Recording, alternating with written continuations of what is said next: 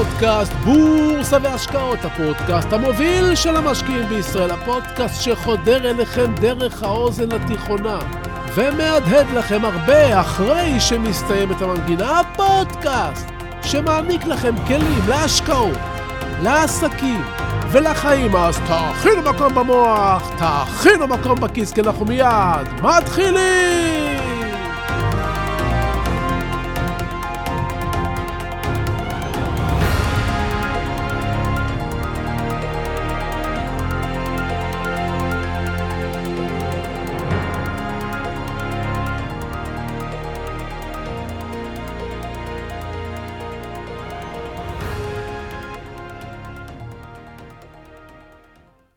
וודי אלן אמר פעם שבחיים הבאים הוא היה רוצה להיוולד זקן ולחיות את חייו לאחור. תחשבו איזה כיף. יכול היה להיות לנו בכיתה א' שכל של בן אדם בן 80. מדהים. האמת, גם בעולם העסקים וההשקעות, זה היה יכול לחסוך הרבה מאוד כסף. אם הייתי יודע בגיל 25 את מה שאני יודע היום, הייתי מתעשר מהר יותר, אבל לחיים יש דינמיקה משלהם. לכן, אגב, אני מציע לכם תמיד ללמוד מאנשים מנוסים, כי ככה אתם יכולים לחסוך שנים. אני משלב בשוק ההון כמה מקורות מידע וניסיון ארוך שנים. את שוק ההון אני חי כבר 40 שנה, אבל בנוסף לידע ולניסיון בו, נצברו אצלי גם ניסיון וידע בתחומים נוספים בהם אני עוסק, והם תחומי העסקים והנדל"ן. זה מדהים כמה התחומים האלה קשורים האחד בשני. ופעמים רבות הניסיון שלי בעולם העסקים עוזר לי בשוק ההון, והניסיון שלי בשוק ההון עוזר לי בנדל"ן, והכל ביחד מתחבר לעולם העסקים. וכך דברים מתחברים ושזורים גורמים לי להצליח יותר ולטעות פחות. כי כשאתם חווים משהו בעצמכם ורואים אותו, גם אם קשה לכם להאמין שזה אפשרי, אתם כבר לא יכולים למחוק אותו. לאורך השנים אספתי ניסיון והצלחות וטעויות וכישלונות. חלקם כאמור קרו כי לא חשבתי שהם בכלל יכולים לקרות. ועל מקרה אחד כזה אני רוצה לספר לכם בפרק הזה. הסיפור שאני אספר לכם לימד אותי לא להגיע ראשון, לא לחתום ראשון, לא להאמין לכל מה שכתוב בעיתונים. וגם הידיעה הכתובה בכל העיתונים היא לא בהכרח אומרת שזה יקרה. וגם לא משנה איזה איש עסקים הבטיח משהו, לפעמים דברים לא ממש מסתדרים. למדתי שתמיד כדאי להיות קצת חשדן ולתת לאחרים להגיע קצת לפניך. סודק לכם קצת את הסטיגמה על חשיבות הראשוניות? חכו שתשמעו על מקרה שקרה. שלום וברוכים הבאים לפודקאסט בורסה והשקעות, הפודקאסט המוביל של המשקיעים בישראל. היום מדבר על מניות, על השקעות, על כסף, בעלי עניין, עיתונים וכמובן עוד דברים נוספים, שומטי לסת. אז תהיו ממוקדים, תכינו מקום במוח, תכינו מקום בכיס, כי אנחנו מיד ממשיכים!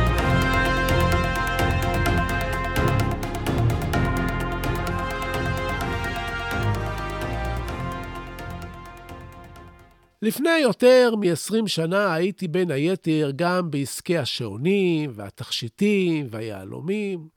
כמי שחי את תחומי המסחר והקמעונאות באותם ימים בארץ, אף הזדמנות לא חמקה מעיניי. כשאתה בברנז'ה, ידיעות חמות עוברות מהר. יום אחד קיבלתי מידע והזמנה כי מתקיים בתל אביב במלון כנס יוצא דופן.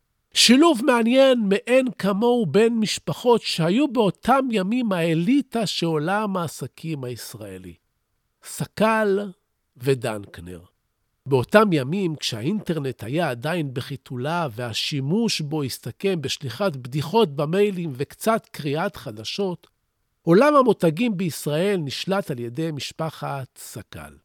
משפחה של יזמים, חכמים ומנוסים, רוב המותגים הגדולים והנחשקים, החל מביגוד ועד למוצרי חשמל, היו בשליטתם. להזמין חולצת מותג באינטרנט עדיין לא הייתה אופציה. ואם רציתם להתחדש בחולצה כזו, הייתם משלמים סכומים נעים מאוד, כמו על אה, מותגים אחרים. אנשי העסקים שטסו בתקופת ההם לחו"ל, תמיד שמרו לעצמם יום אחד לנסוע לאאוטלט של מותגים. מרחק נסיעה של מספר שעות ממרכז ניו יורק ולמלא כמה מזוודות בבגדים ממותגים בזול. מי שנשאר בארץ יכול היה רק לחלום על חולצת מותג יוקרתי בעשרה דולר, כי בחנויות אצלנו היא עלתה מינימום 100 דולר. אז השמועה סיפרה שסק"ל הולך לפתוח בישראל את האאוטלט הראשון כמו בניו יורק. אם כבר עושים אאוטלט, זה רק מותגים, ואם מותגים, זה סק"ל. הצלע השנייה בסיפור היה פלג של משפחת דנקנר. גיל דנקנר ואביו, שהיו הבעלים של קניון קסטרה בכניסה לחיפה. קניון קסטרה בכניסה לחיפה החל כקניון המיועד לתוצרתם ויצירותיהם של אומנים, אבל המודל לא צלח במיוחד, וכאן נולד השילוב. קניון עם שטחי מסחר פנויים וסחורה שהצטברה במחסנים של סק"ל. והכל מתרחש הרחק מהחנויות במרכז, בתל אביב או הרצליה, על מנת לא להתחרות בפרימיום. זה נשמע בינגו. וככה, ערב אחד, במלון בתל אביב, במפגש מוקפד ונוצץ, התקבצו מיטב אנשי העסקים והיבואנים בארץ, והתבשרנו על קניון האוטלט הראשון בישראל. היזמים הזמינו יבואנים מכל התחומים להצטרף להצלחה ולמהר לפתוח חנות בקניון. אני והשותף שלי בענייני השעונים והיהלומים נוכחנו, התרשמנו, נדלקנו והתכוונו לפתוח במקום חנות אאוטלט של שעונים ותכשיטים בברכתם של יבואני השעוני היוקרה הגדולים בישראל. יצאנו מהערב הזה מלאי אנרגיה. המצגת הייתה מעניינת ושלהבה את הדמיון, ואנחנו היינו בטוחים בהצלחתו של המתחם.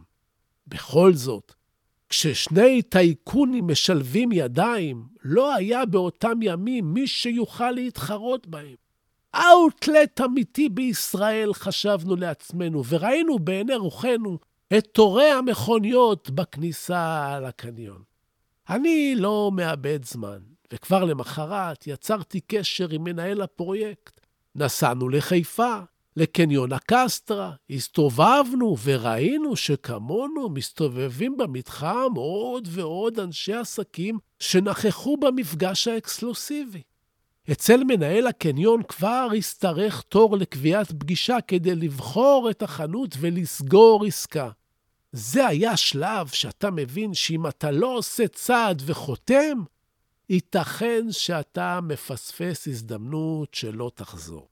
מספר החנויות הפנויות בקניון הקסטרה אז עמד על פחות ממספר היזמים שהבנו שמתעניינים ומעוניינים להצטרף לאאוטלט הראשון בישראל.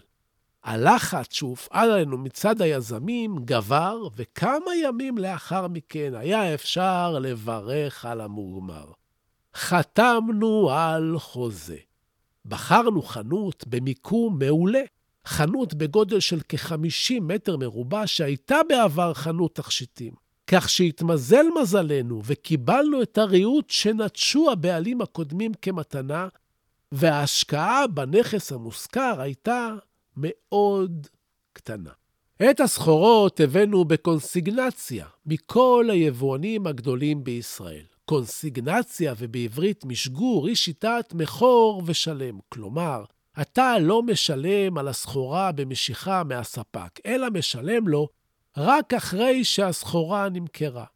לא מכרת, לא שילמת, מקסימום החזרת. הקמנו חנות לתפארת. הכותרות בעיתונים היו, ואתם יכולים לחפש ולמצוא אותם באינטרנט, אדירות. אני מצטט, דה מרקר, ינואר 2002. איש העסקים גיל דנקנר, בעליו של קניון קסטרה בחיפה, הופך את מרכז הקניות והאומנות היוקרתי למרכז של חנויות עודפים שינוהל בשותפות עם חברת סק"ל. דנקנר, שהשקיע עם אביו, איש העסקים דוד דנקנר, 200 מיליון שקלים בהקמת מרכז הקניות בשטח של 35 אלף מטר במבואות הדרומיים של העיר, חתם באחרונה עם סק"ל על הסכם הכולל השכרת שטח של 11,500 מטר לסק"ל. זאת תפעיל את החנות המרכזית של רשת סק"ל בחיפה, ושטח של 4,500 מטר מרובע היא תשכיר לחנויות מותג. גלובס, ינואר 2002. קבוצת סק"ל שכרה את קניון קסטרה בחיפה בבעלות דוד וגיל דנקנר במטרה להפוך אותו לקניון הראשון של סק"ל אאוטלט. במסגרת החוזה שכרה סק"ל את הקניון המשתרע על שטח של 11,500 מטר למשך שלוש שנים עם אופציה. מנכ"ל סק"ל, סולי סק"ל, מסר כי במקום יהיו 1,400 מטרים של שטחי מסחר, שיכללו את מותגי הספורט, האופנה והחשמל של סק"ל. ביניהם Timberland, Keds, Polo, Ralph Lauren, Donna Karan ואחרים, וכן חנות סק"ל ספורט, חנות אימפוריום, סק"ל הייטק וחנות סק"ל ישיר, אשר תכלול את כל מותגי החשמל של החברה. את שאר השטחים תזכיר סק"ל ליבואני מותגים אחרים, שיפעלו בהתאם לקונספט האאוטלט ויציעו עודפי ייצור של מותגים, אופנה, מעצבים ויצרנים מובילים. ynet, 13 בנובמבר 2002. סק"ל תפתח בחיפה את מרכז העודפים הגדול במדינה. קניון קסטרה יהפוך החודש למרכז עודפים תחת השם סק"ל אאוטלט בקסטרה. יפעיל כ-25 חנויות של מותגים בינלאומיים במחירים הזולים עד 80% ממחירם בחנויות הרגילות. צופים ל-800 אלף מבקרים מדי חודש. סוף ציטוט העיתונים.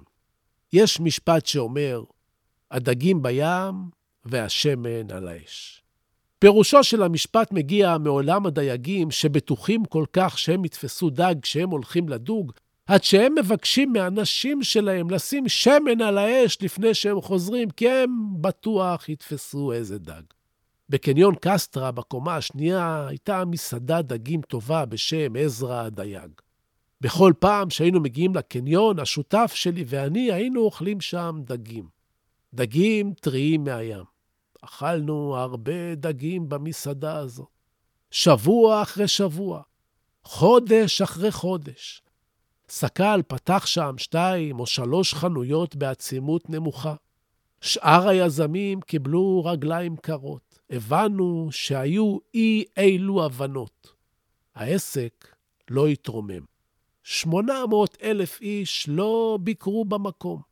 למרות התחזית המבטיחה בכותרות הגדולות, ואנחנו, אחרי שנה של ארוחות, דגים, סגרנו את החנות והחזרנו את הסחורה בקונסיגנציה.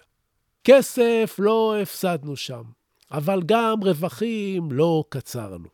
אחרי זמן לא רב שיצאנו משם, הפרויקט בוטל והאאוטלט הגדול בישראל התאדה. ולמה אני מספר לכם את הסיפור הזה?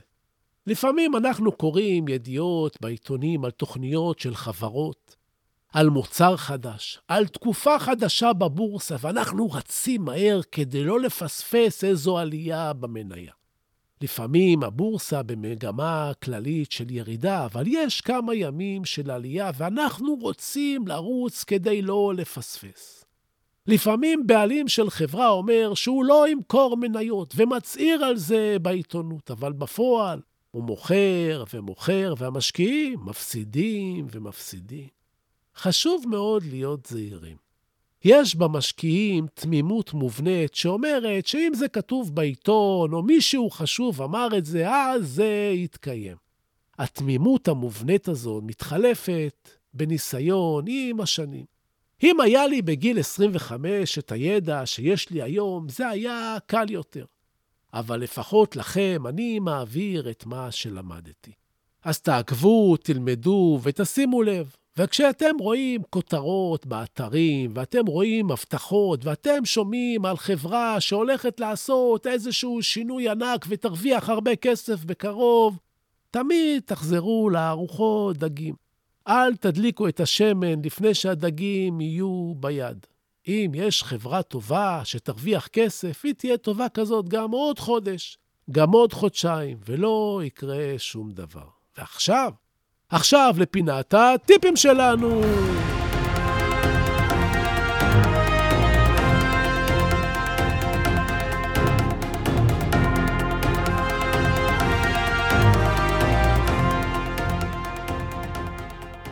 משקיעים חדשים רבים נופלים לא פעם בפח כי הם מתפתים ללמוד אצל מורים לא מנוסים, שמה שמעניין אותם זה רק השקלים שלהם. לי בתיכון היה מורה לאלקטרוניקה. מורה לאלקטרוניקה שלא היה מורה ולא ידע אלקטרוניקה. הוא היה מחסנאי של רכיבי מעבדה. המורה לאלקטרוניקה שלימד בבית הספר נפטר, ולא נמצא ממלא מקום. אז הביאו את המחסנאי והפכו אותו למורה לאלקטרוניקה למשך שנה. כן, הוא אמר לנו לפתוח ספרים. כן, הוא חילק לנו ציוד במעבדה. לא, הוא לא הרשה לנו לדבר או לשאול שאלות. וכן, בסוף השנה אף אחד לא קיבל ציון נכשל בתעודה. אבל גם אף אחד לא למד אלקטרוניקה. דיברנו על אה, ניסיון, נכון? אז בכיתה י"א למדתי שמורה לאלקטרוניקה לא חייב לדעת אלקטרוניקה. ונזכרתי בזה כשנוכחתי לדעת שגם היום ישנם הרבה שמלמדים בורסה, אבל לא באמת יודעים בורסה. תעשו לעצמכם טובה. כשאתם רוצים ללמוד משהו אצל מישהו, תכניסו את שמו בגוגל. חפשו מידע אודותיו. אם גוגל היה בתקופתי, הייתי יכול לדעת שהמורה לאלקטרוניקה שלי הוא רק מחסנאי. הייתי הולך לים במקום לשבת ומנסה לענות על שאלות שאף אחד לא יכול לתת לי תשובות עליהן. יש? אז אני מזמין אתכם לעקוב אחריי באינסטגרם. סודות, כף תחתון בורסה באנגלית, ואם אין לכם אינסטגרם, תפתחו לצורך העניין, ככה שתתעדכנו כל השבוע. אני מזמין אתכם גם לקבל חינם את המגזין שלי, המוח, מגזין שעושה שכל. באתר www.vvv.co.il. פשוט.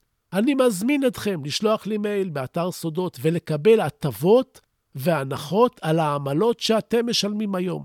אם אתם רוצים לפתוח תיק השקעות קטן, ואתם רוצים זמן אמת, ואתם רוצים עמלות טובות, השגתי עבורכם עסקה טובה. אני אשלח לכם, תבדקו. אני מזמין אתכם לקורס קריאה גאונית, לקורס הבורסה למתחילים ולקורס הפסיכולוגיה של המשקיעים. עליהם תוכלו ללמוד עוד באתר סודות. ולהרגיש לפעמים כמו ילד בכיתה א' עם שכל של נער בי"ב. וזה כל מה שרציתי לספר לכם היום. אז זהו לנו להיום. ובסיום אני שב ומציין, כי אין במה שאני אומר המלצה מקצועית, יועץ מקצועית, אלה תמיד כדאי לקבל מיועץ מוסמך עם רישיון. לי אין. אני רק משתף אתכם במה שאני חושב. המניות שאני לפעמים מדבר עליהן כאן. אתם צריכים לדעת שאני לפעמים קונה מהם, לפעמים מוכר מהם, ואני אף פעם לא מנסה לכוון אתכם לבצע פעולה כלשהי, אלא רק לגרום לכם לחשוב, לחשוב, לחשוב, ותודה. תודה על התגובות החמות, תודה על השיתופים, תמשיכו, תפיצו, אנחנו גדלים ביחד, וזה אושר גדול. תודה להילה ברגמן, שעורכת, מאירה ומפיקה את הפודקאסט הזה. ועד הפגישה הבאה שלנו, אתם מוזמנים לשמור איתי על קשר. לשלוח לי מייל, לכתוב לי את דעתכם דרך אתר סודות, בצור קשר. תגיבו, תשאלו, תעלו נושאים, ואני אחזור לכל אחד ואחת מכם. אני מבקש, סמנו שאף, תשלחו את הפודקאסט לעוד כמה חבר'ה. כן, אני רוצה עוד מאזינים לפודקאסט. תעשו השתדלות, תפיצו. תודה רבה שהאזנתם. תהיו טובים. תעזרו למישהו שצריך. תעשו משהו טוב לעצמכם. תלמדו משהו חדש, שיהיו לכם בשורות טובות. כל הישועות, בריאות, והלוואי שתתעשרו בהקדם. אני הייתי צביקה ברגמן, ואנחנו, אנחנו ניפגש בקרוב!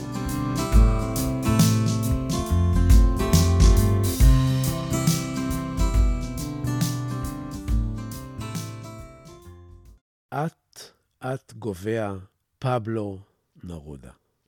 אט-אט גובע מי שלא נוסע, מי שלא קורא, מי שלא שומע מוזיקה, מי שלא מוצא את החן בתוך עצמו. אט-אט גובע. זה שהורס את האהבה לעצמו. זה שדוחה עזרה מושטת. אט-אט גובע. זה המשועבד להרגליו. החוזר יום-יום על אותם המסלולים. אט-אט גובע. זה שלא מחליף את המותג, שלא מחליף את צבע הלבוש, שלא משוחח עם מישהו שהוא לא מכיר. אט-אט גובע. זה שמתחמק ממערבולות החושים, המונע מעצמו תשוקות המחזירות את הברק לעיניים ומשקמות את הלב ההרוס. אט-אט גובע. זה שלא מסובב את ההגה כאשר הוא לא מאושר מעבודתו, ממעשיו, מאהבתו. אט-אט גובע. זה שלא מסכן את הוודאי או הלא ודאי בכדי ללכת אחרי החלום. אט-אט גובע.